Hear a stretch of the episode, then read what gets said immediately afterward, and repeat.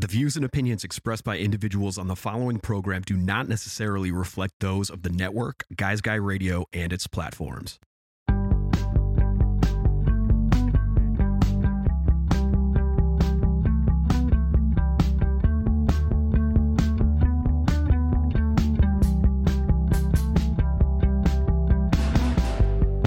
It's Guys Guy Radio.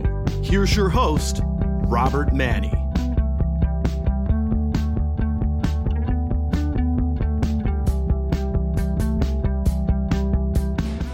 Welcome to Guys Guy Radio. This is your host, Robert Manni, welcoming you to the show where men and women can be at their best and everyone wins Guys Guy Radio.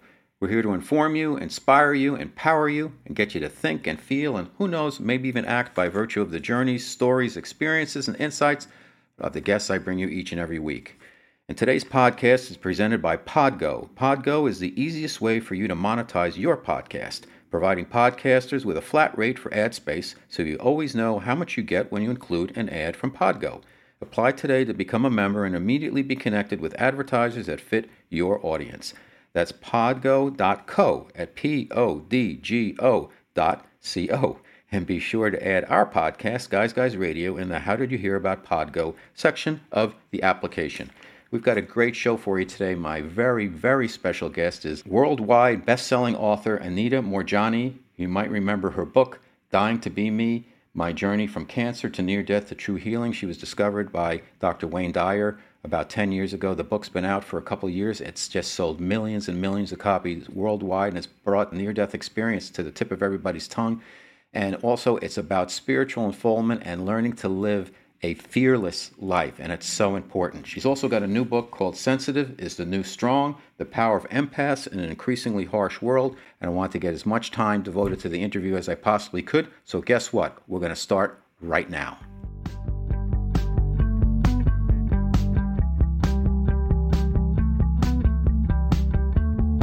It's Guys Guy Radio. Guys Guy Radio, as I mentioned, I have a very special guest today. We're going to do the whole show with Anita Moorjani. She's somebody I really respect and hold in very high regard. She's a New York Times bestselling author of Dying to Be Me, which is her seminal book. Millions of copies have sold of that. And also, What If This Is Heaven? She's a beloved international speaker and has dedicated her life to empowering people's minds and hearts with a story of courage and transformation. She recently published a new book. It's called Sensitive is the New Strong The Power of Empaths in an Increasingly Harsh World. And so it is. Anita currently lives in LA with her husband Danny and now dedicates her life to empowering the minds and hearts of people with her story of courage and transformation. She travels the world speaking her truth about her journey and experiences of embracing change, the power of healing, and the quest to live a full, unlimited, and I put this in capital letters, fearless life.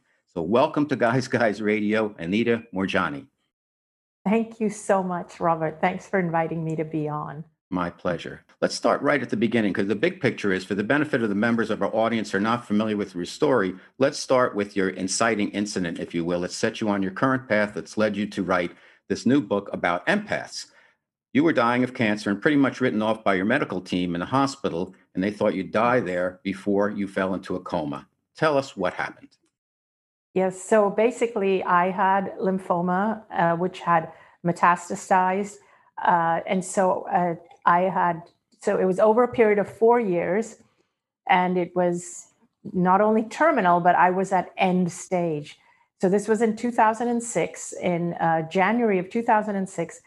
So by that point, when I was at end stage, I had tumors the size of golf balls from the base of my skull all around my neck, under my arms, in my chest, all the way down to my abdomen.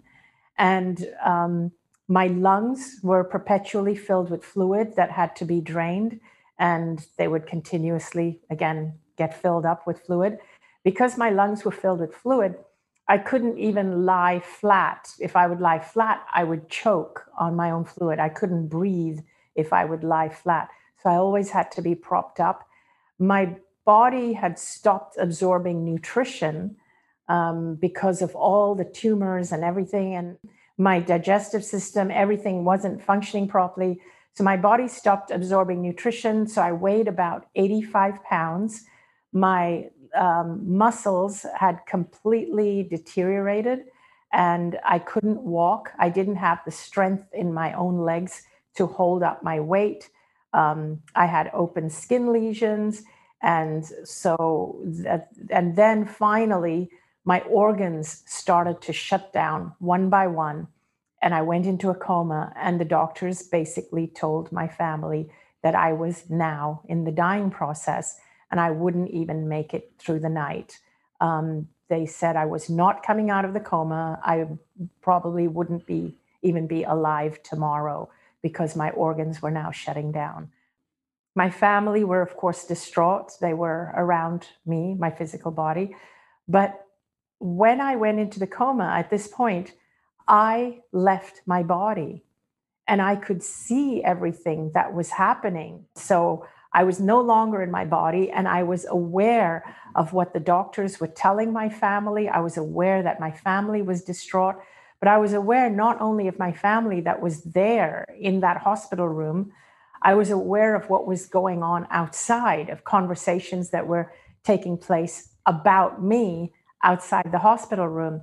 So this was happening to me in a hospital in Hong Kong. I lived in Hong Kong at the time. And at the same time, though, my brother, who lived in India, was getting on a plane to try and reach me before I died. And I was aware of this as well. And I remember even feeling that, oh my gosh, I, I can't let my body die until my brother gets here or he's going to be devastated. But the thing is that even though I was aware of all of this going on around me, I was feeling amazing because up until that point, up until the point I'd gone into the coma, I had been in so much pain and so much fear and discomfort. I had been afraid of the cancer. I'd been afraid of the treatments. I'd been afraid of death. I mean, it was just an awful existence I was living up until that point. And now I felt free from all of it. It just felt incredible. I felt light and free and liberated. And it was nothing like I'd ever felt in physical life before. Let, let me ask you, in your in your experience, there was no long tunnel, no white light drawing you through, no idyllic locale that looked like people would expect heaven to look like. Instead, you were greeted by your dad, who passed over recently, and you had sometimes a strained relationship with him. Why why do you think he showed up, and why do you think your experience was a little bit different than some other people say they have uh, experienced? Do you think everybody has a different experience, or what? But let's start first with your dad. Why do you think he showed up? Okay, so I did have a very um, turbulent relationship with my dad when I was growing up. I never thought he loved me. He was extremely strict, um, and he was he showed what well, you could today call tough love. I didn't know about tough love then, but um, he he disciplined by punishment, never rewarded, never really. He was not like a loving person. He worked hard, was at work every day. So um, I did not have a good relationship with him. I was afraid of him. He instilled fear in me, and I truly believe the reason why he showed up was because he wanted to show me that actually, underneath all of that, he loved me unconditionally. And what was really interesting is that he was the one that told me on that side that I needed to go back. And he was the one that made me understand that it was all the fear, years of fear, living in fear, my life, a fear of everything, fear of not being good enough, fear of displeasing people, fear of illness, fear of everything that had led me to suppressing myself, my own energy, never being who I am. And that is what actually caused me to become sick. Mm-hmm. And he his message to me was you need to go back and live your life fearlessly. I feel the reason it was my dad was because he was the cause of the fear in my life but he was also the one who released me from that fear. Wow. Well, at first you were given the choice and you wanted to stay. Did you have any idea what was in store for you? You mentioned that uh, everything, including various past lives, were happening at once. It wasn't linear time, it was more everything happening at the same time. Was this confusing? exhilarating? Were you afraid? Were you curious? And was the experience uh, overwhelming or was it welcoming? There was a lot going on in a very short, quote unquote, period of time. It was very welcoming. It didn't feel overwhelming there. It's very hard to explain it in linear time because uh, it's like over here, the way our minds work, we have to put things into a time sequence. But it didn't feel like that there. It felt like I could access all my lives. Uh, they were available for me to access. And so it's like even now, when I'm back in my physical life, it's like my all my past lives. I have access to all of them. They're not in sequence. Like I used to think for example, that I used to believe in karma and reincarnation in the conventional sense that what I sow in this life, I'll reap in the next life. The thing is that it's not like that because all those lives give me an accumulated experience. Like this soul has experienced all these multiple lives, and the information from all these lives are available for me to access right now. Like when we tune in, when we have ESP, when we use our intuition, when our guides talk to us, it's um, we are accessing information from source. And when we speak about, oh, this is deja vu, oh, um, I've experienced this before, I know this person from another life. It's true, you do know that person from another life, but we're not um, being punished for something we've done in another life. That's what I'm trying to say um, this life adds to the pool of experiences for this soul. It's all different experiences for one soul, but it's not like the way we think in linear time that oh, this life I'm going to have to reap the uh, the benefits of what I did before, and so uh, that part of the way I think has changed completely. It's more like this life I want to live it to the fullest so I contribute a lot to this soul. This soul wants to live a full life to add to the pool of everything this soul is doing here. And also, you asked me another question earlier about the white light and the tunnel. And you asked, why do I think I didn't have that mm-hmm. experience? Mm-hmm. And one of the reasons I believe I didn't have it, and also something that somebody once told me who has researched NDEs, near death experiences, is that what they have found from their research is that people who die suddenly and unexpectedly seem to go through a tunnel. And so at the end of the tunnel, they see the light, but it's like they're leaving their body like a whoosh. And so it's more because either they're in an accident or they're in a car crash or something like that. But mine was different. Mine was a gradual, slow, painful death. It was very, very slow, it was a slow decline, a slow deterioration. And I didn't just go wham into death. It was like I went into a coma and then from the coma slowly into my soul going towards death, my body. Sorry, yeah. When you were in that state, if you will, and you say that God is a state of, of mind, really, or heaven a is state of being. State of being, sorry. God is not a being, but a state of being. Well, let me ask you about that. I'm going to go a little bit off my script here, though. I think you know, when people start working with the notion that God is within and we have the power, and it's very important that people start tapping that power that they don't realize they have. Yet it's also comforting for a lot of people to, you know, have that guy in the sky with the beard that you can rely on, like, oh, God, help me out with this. And it feels like a lot, I think, for a lot of people, wow, if I'm God, all the pressure's on me and I don't feel capable and I have all these flaws and I have all these problems. How do how do people process and kind of rectify this to live their best lives? Okay, so that this is a great question, and there's a lot there that I can say about Please. this. One of them is that if we think of God as the guy in the sky, the guy with the white beard in the sky, what that does is that it then makes us victims of our circumstances. It means I don't have any authority over my life. I don't have the power over my life it's controlled by this guy in the sky. So I don't, it's so it's not about me creating the life I want. It's about me appeasing that guy in the sky or appealing to that guy in the sky. And what this does is also it creates a lot of judgment in that when we see someone struggling or suffering, it's like, oh, God must be punishing them, or oh, they probably don't pray to God. So that belief also creates a huge amount of problems.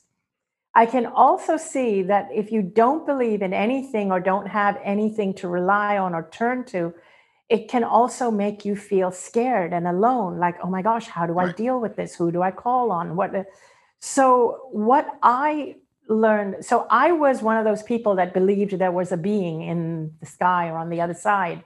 And that changed for me because prior to that i would pray to this god and say why am i not healing what am i doing wrong and i was continuing to deteriorate i would be trying everything but I was trying everything outside of me. It was like, what else do I need to do? And people would tell me that, oh, it's your karma. You need to do good, more good deeds. It means you haven't done enough good deeds. So I would be doing all this charity work, and how much more do I need to do for this to, to reverse this? Um, how much more do I need to pray? How much more do I need to serve or do?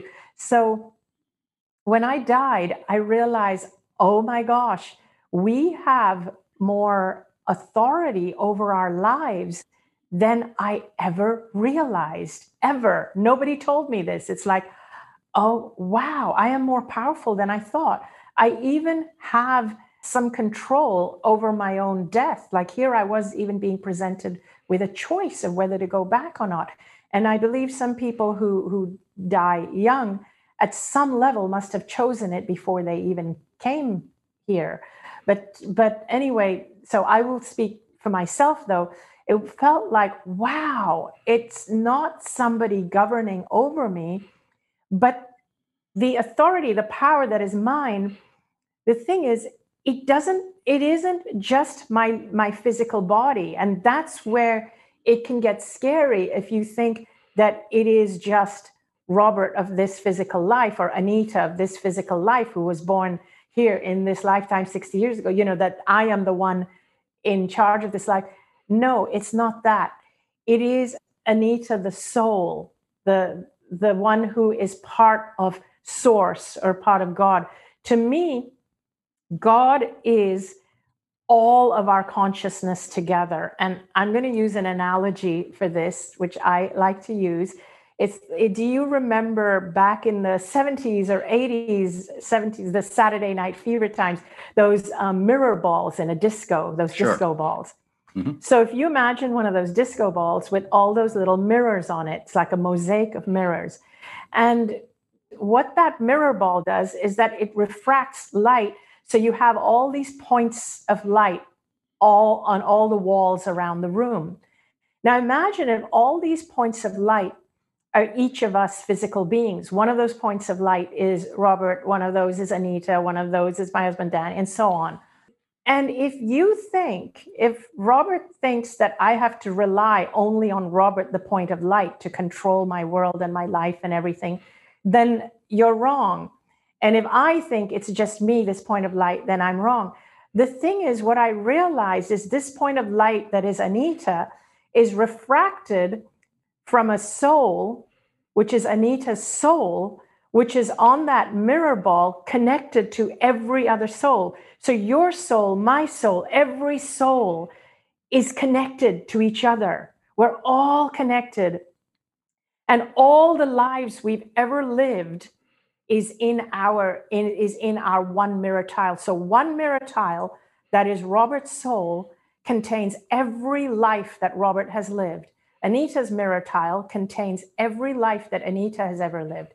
But her current life is the one she's living now, is that little dot of light on the wall. But I have access when I turn inward and I go in for help and I seek help to my soul.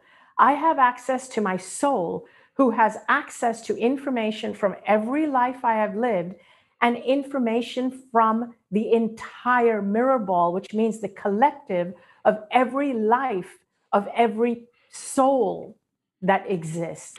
Do you so, see what I mean? That absolutely. is God. That is God.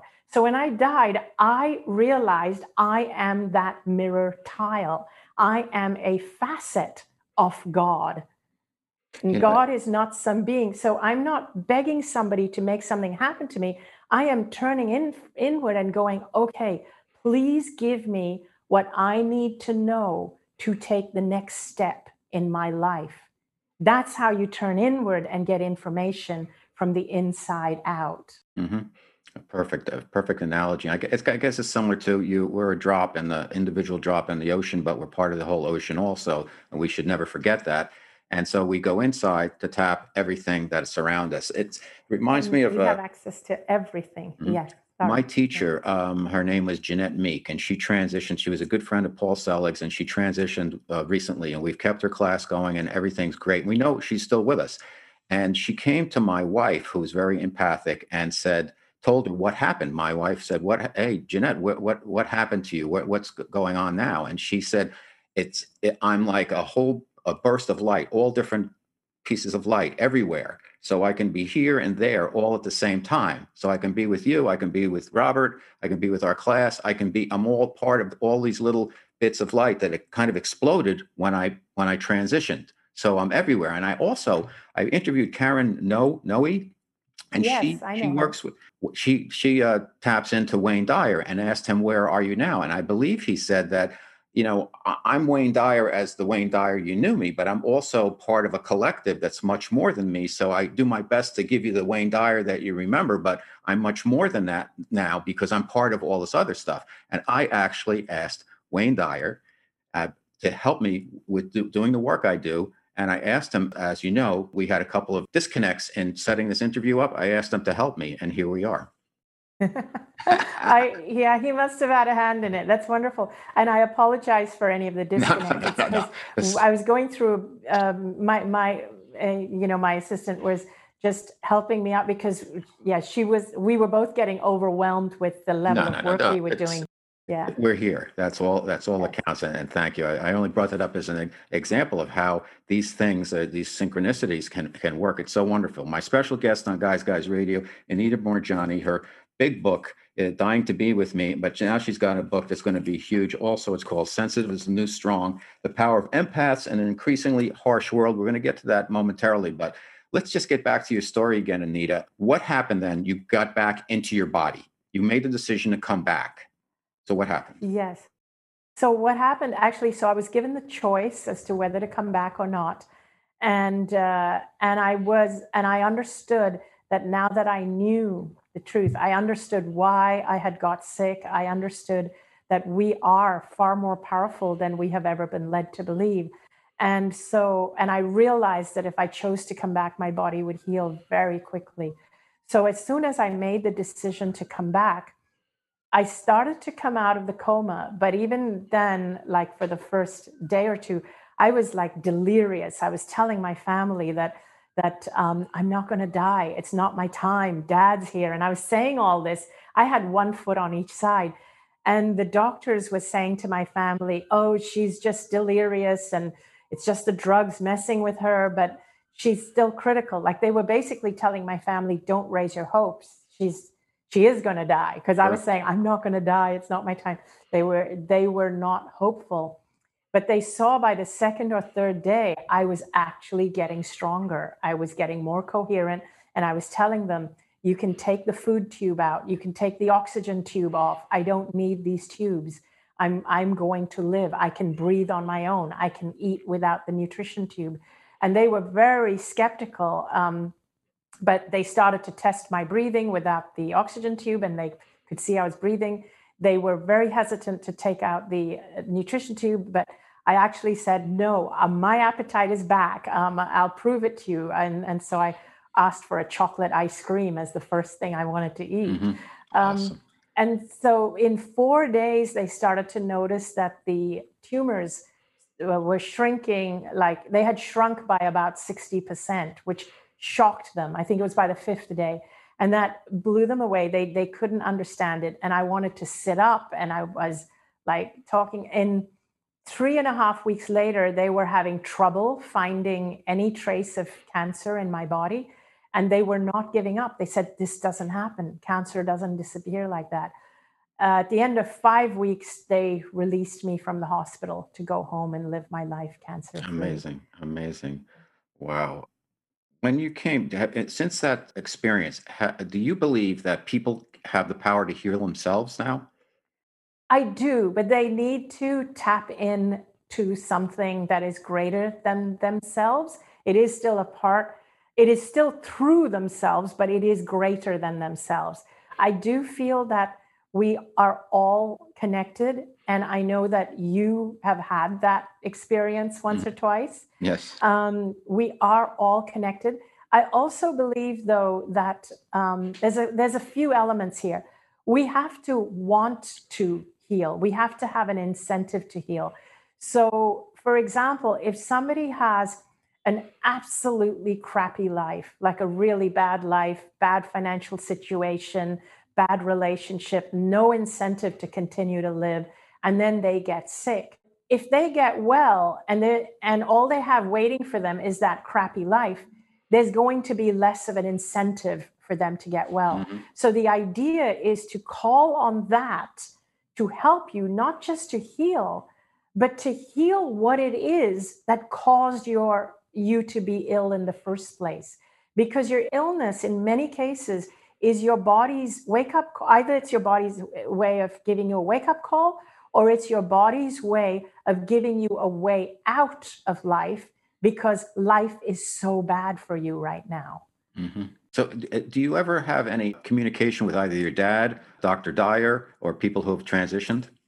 Yes all the time. I believe they're trying to communicate with me all the time them and others. I speak to the other side or my higher and my soul every like my my higher self every day. I don't make any decisions without going inward. People are always talking about manifesting. It's on the tip of everybody's tongue. It has been for the last 15 years or so. And i believe people make a mistake in in that they they're reaching out and they're they're doing a lot of the protocols that you're supposed to do but they uh, they don't focus on bl- unblocking themselves from receiving and what you call uh, allowing I think it's critically important. I don't know how I came, that came over me, but uh, I'll give you an example though.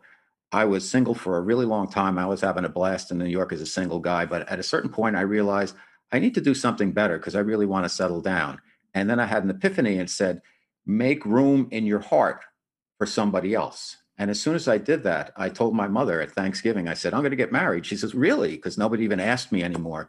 And I said, Yeah. She said, Who? Who? And I said, I don't know, but next year I'll let you know. And sure enough, I let her know next year on Thanksgiving. And I've been married for uh, 11 years. And it was all because I realized that you, you have to make room, you have to allow yourself, you have to be open to receiving to receive. Could you elaborate on that? I, I guess I'm right, but that's because it was my experience. But what, what are your thoughts on allowing versus just wanting?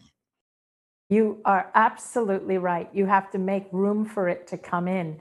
So it's not about chasing and going after things, it's about allowing what is truly yours to come in. And so what you do is, I always tell people don't work on going after what you want, work on yourself being in the position of receiving and being worthy and deserving of what is to come into your life. And so many people, um, especially those in this genre of work that you do, that I do, where we are into spiritual teachings and, and things like that, we always give and give and give of ourselves, but we're terrible at receiving.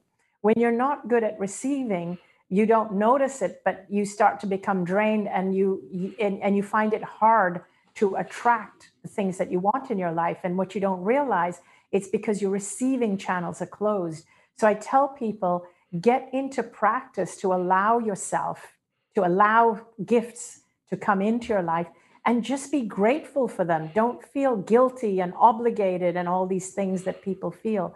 Just say, this is the way the universe is, is, um, is gifting me. But here's the other key. This is the most important piece, though, is that um, one of the things I learned in my near death experience that is so important is self love. I call it self love, but it's not a shallow kind of love. It is something really deep. It is an awareness that I am more than my physical body. My physical body is just the tip of the iceberg, but I am actually far beyond my physical body. It's like there's so much more to me that has always lived, always will, and has lived many other lifetimes. And so I need to love me and I need to love all of me. And I need to know that I am worthy and deserving of feeling joy and having a partner or whatever it is. Now, if you don't feel worthy or deserving, or you don't love yourself and you're not good at receiving, and you always put yourself last, and you're always there for everyone but not for yourself, then you can do all the manifesting programs you want and the law of attraction programs and the and the vision boards you want. And you'll be wondering why am i not getting what i want what i'm putting out there? Right. That's because you don't feel you are worthy and deserving and you don't love yourself. The minute you start loving yourself valuing yourself feeling worthy and deserving when you do that and you open yourself up to receiving you don't even have to do all the law of attraction programs and manifestation programs. You just will be someone of an who will receive what is truly yours. That's so fantastic because we we live in a culture where it's like I do this, I get that. I do this, I get that. I do this, I get that. But then uh, what happens when you don't get it? People get very frustrated and they realize that they, they think they have to work a lot harder than they do. Now, there's nothing wrong with hard work and putting in the work, but you want to make it some type of joyful experience. But you have to be in a position to allow things to come to you, and I think that's where some people get uh, stuck. But let's let's move to sensitive is the new strong because I want to have time to discuss that. And it's a wonderful book, "The Power of Empaths in an Increasingly Harsh World." Now, you you you are an empath, but I think you re, re discovered that you are an empath after your and DE. Is that correct? Yes, I did. I had no idea what, I had not even heard of the word empath when I wrote my first book, Dying to Be Me. When I had the disease, when when I had the NDE, when I wrote the book, even when I met Wayne Dyer, he discovered my story. That whole part of my journey, I didn't even know I was an empath. I didn't even know it was a thing. So then I was uh, like put into the limelight by Wayne Dyer. I was there speaking on stage all over the world. Um, I was on social media, posting and doing my thing and writing my book and wrote my second book. Uh, Wayne Dyer passed away. And then I started to burn out.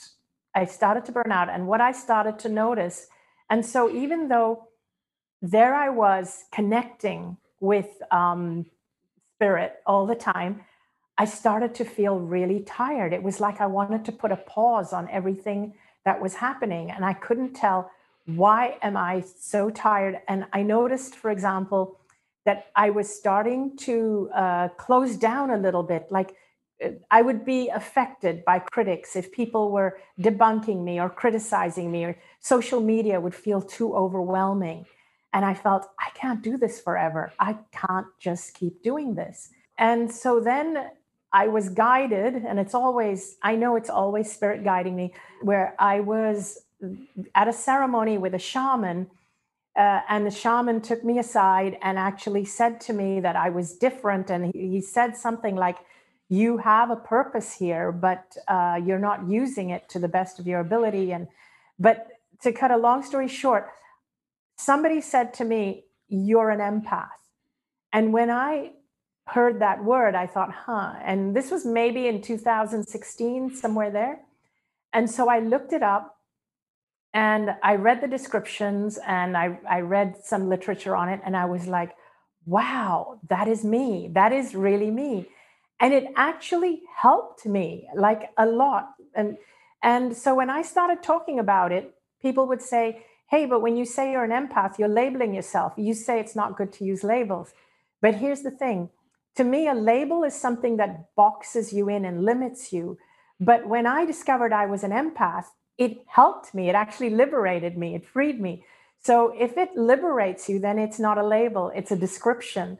So I realized that as an empath, what it did was it made me understand that that not everybody thinks the way I do. That's the first thing that was like, oh, not everybody feels emotions the way I do.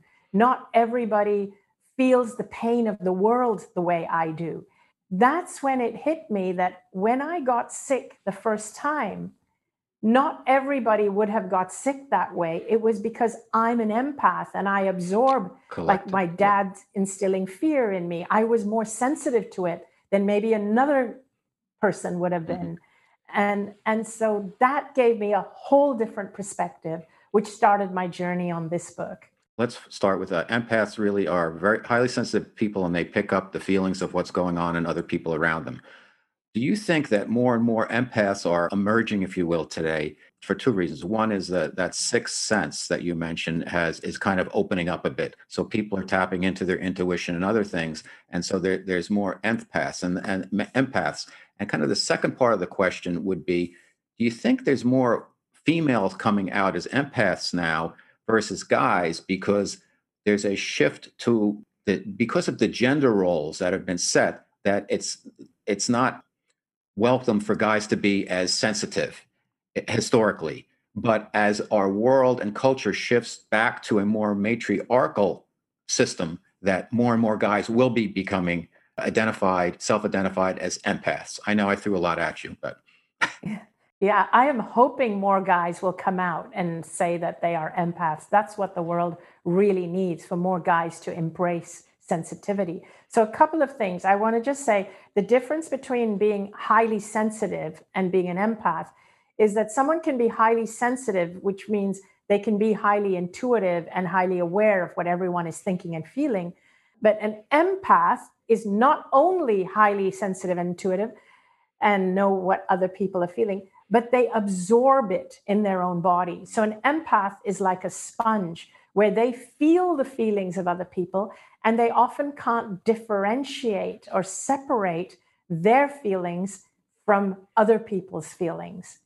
And so, what was interesting, even at the time that I got sick and I got cancer, my best friend who I grew up with, who was like a sister to me, she had been di- just been diagnosed with cancer. And when she got the news, it kind of hit me as if it was me. And had I known then that I'm an empath, I would have done everything to kind of um, to be aware that okay, this is her stuff, not mine. But the thing about empaths is that you confuse other people's stuff as being your own and you take it on as if it's your own. Now that I know this, I know not to do that. And so that's really, you know, where my book helps people. But so that's what an empath is. So I think the reason why it seems like there's more people that are empaths, a couple of reasons. More people are opening up to that. And the reason is because in the past, we have always felt empathy, sensitivity, all these things are weaknesses. We've always said to people, grow a thicker skin, stop being so sensitive. We make people feel wrong for it, especially boys. We tell them, boys don't cry, man up. And so people who are empaths, they suppress it. And the sad thing is, even when a woman wants to succeed in a male dominated corporation, she feels she needs to be more like a man, which is sad because the world is really, really lacking in feminine energy. And when and it's lacking in compassion and empathy. And so I wrote this book from a place of seeing that and seeing how hard it is because here I was now in the public eye.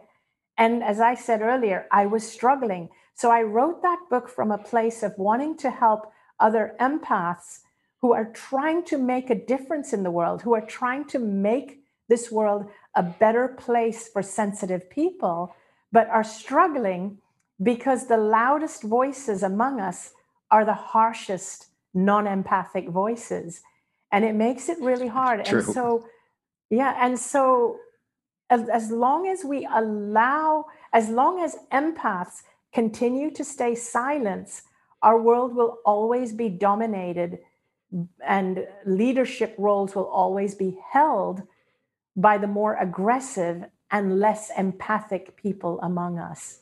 I That's, think you're and, spot and, on. Yeah, and I think that if this is if we continue this way, we will be on the brink of our own extinction mm-hmm. unless empaths start to step up, get out in the limelight, and take on more leadership roles. And I realized I couldn't do this alone. So, this book, in a way, is a call to other empaths mm-hmm. like, hey, let's do this together. I'll give you the tools, but we all need to do this because I mm-hmm. can't do this alone. Well, it's a great book. And if anybody out there has a question uh, asking themselves, Am I an empath? Anita puts together a list of 20 or 30 questions you can ask yourself and kind of put yourself on a scale of how empathic you might be or might be headed. So it's really helpful. It's a fantastic book. Here's a little bit of a conundrum. Um, we want people to be open, open to receiving, open to allowing. Yet we also have to be careful, I guess, uh, to ground ourselves and to protect ourselves. Because if you just say, hey, welcome, you might be bringing in some uh, lower ent- entities, lower energies, if you will. How do, how do we deal with that, Anita? So here's what I tell people is that um, particularly if you are an empath or you're a highly sensitive person, you need to have one foot on each side. So what I've noticed, for example, um, highly sensitive people tend to, and empaths and highly sensitive people, we tend to either be fully in the um, in in the so I call it a six sensory world. So we are basically six sensory beings trying to squeeze into a five sensory world. And here's where many of us struggle is that many empaths and highly sensitive people throw themselves completely into a six sensory world to escape from the five sensory world. So they become completely celestial, where they yeah. cut themselves off from the real world. They struggle, they can't make money, they can't put food on the table they can't pay their rents they're terrible at administrative work you know so so they they they think oh mañana that'll be taken care of because they are so in the celestial world and many of them also struggle with their health because of that they don't watch what they eat whatever they're like so they're kind of out there then you have the other bunch of empaths the other extreme who because they're sensitive but because they're so entrenched in this five sensory world are feeling victimized by it. And they're the ones who have become the doormats, the bullied, the downtrodden, um, the ones that are full of fear. And, and so they're like um, struggling in this five sensory world because they've forgotten that they have this connection with the other side and they're just fighting against this five sensory world. So we've got these two worlds, so to speak. What I tell empaths is be aware that your gift as an empath or as a highly sensitive person is that you are able to straddle both worlds. Most other people who are not highly sensitive, highly intuitive, or empaths, they live in the five sensory world. Um, but if you don't like the world that's been created and you want to bring about change, it's not about fighting what they've created, but it is about learning the skill of straddling both worlds, which is you know uh, what what I have been trying to do since I've had my near death experience. It really is about knowing I am connected there. My information comes from there, not from here, not from mainstream news, not from people out here. My connection, my information, my guidance comes from there. But I am here now and I have to live here now and I have to make a good life for myself and leave the world a better place than when mm-hmm. I came here. That is why I am here. I am I have come here to do that. Um, and so basically that's kind of what I tell people. We have to straddle both worlds.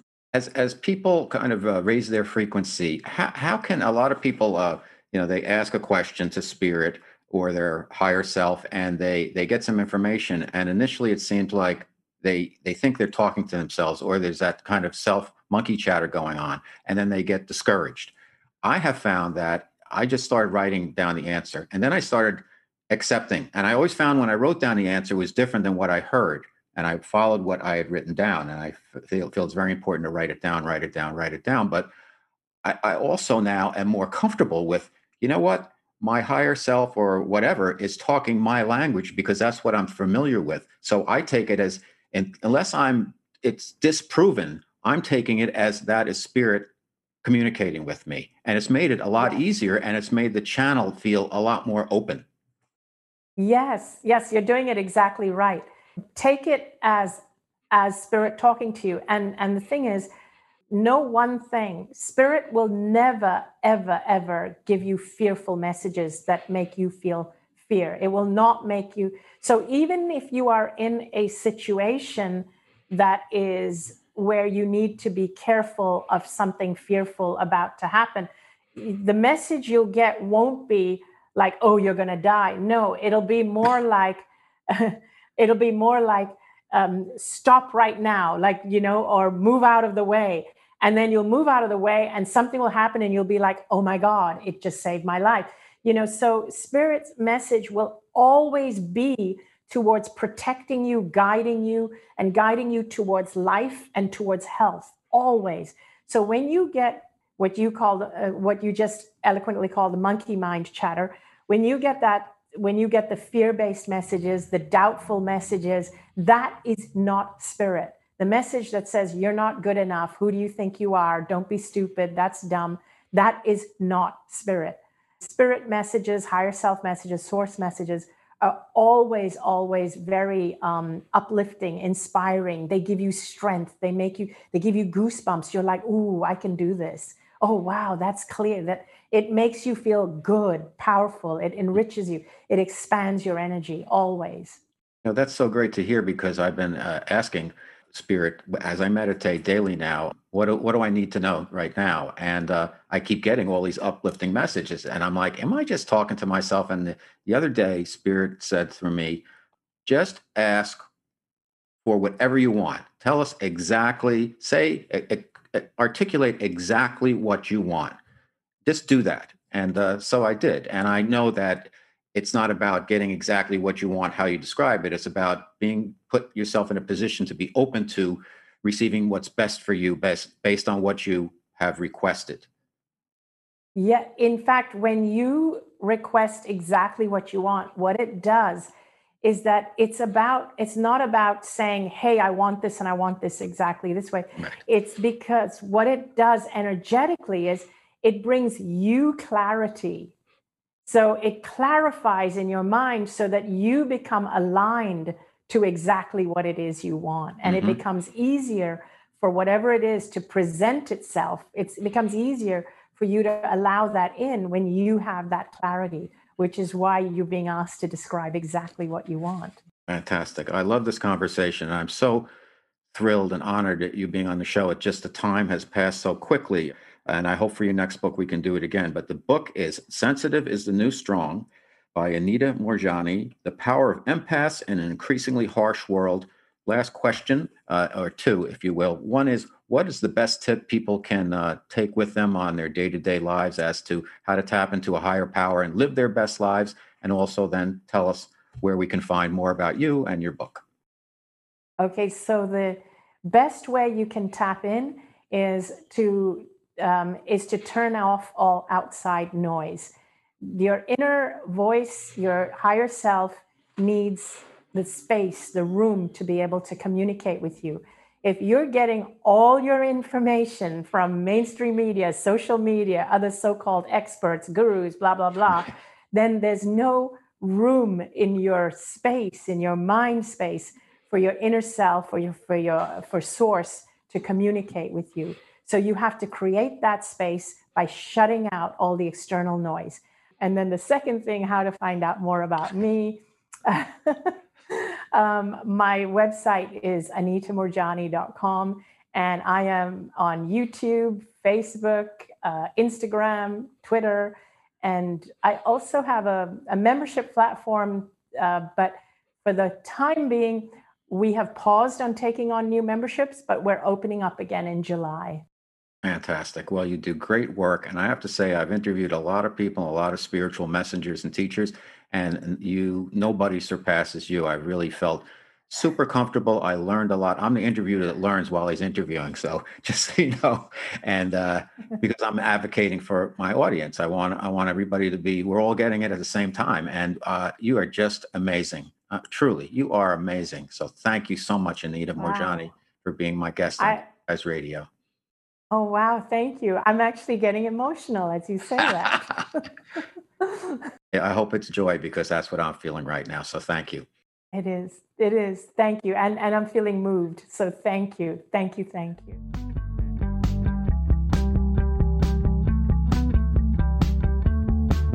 It's Guys Guy Radio. Okay, what a wonderful conversation with Anita Moorjani. As you can tell, we were really in sync, and it was a wonderful, very illuminating conversation. I felt like we were in this energetic bubble together. She's a very high frequency individual. She's the real thing. She's authentic. She's a true spiritual messenger, and she's got a lot of words of wisdom, and she's really helping humanity. So I was so honored to have her on Guys Guy Radio. Her book, Dying to Be Me, is certainly worth uh, picking up because I, I thought it was okay, near death experience. I understand what that's all about. People died and they come back, but it's there's so much more in this book, and I really learned a lot. And her new book also has a lot. Also, sensitive is a new strong about uh, some of the challenges that empaths have, and as as we discussed. Uh, there's a lot of people out there now who are starting to emerge uh, using their empathic abilities. And so this is a great book for them and really for anybody else. So, what did we learn today? Well, one thing is the concept of God being a state of being instead of being kind of a thing or something that's out there and separate from us. And it's all the more important that we learn to look inside, tap into our portion of divinity that's within us, as well as our connection to everything else, and work that way instead of looking outside for the answers and trying to bring it in. So it's working inside out instead of outside in. I think the other thing we learned, and I know I learned today, is something.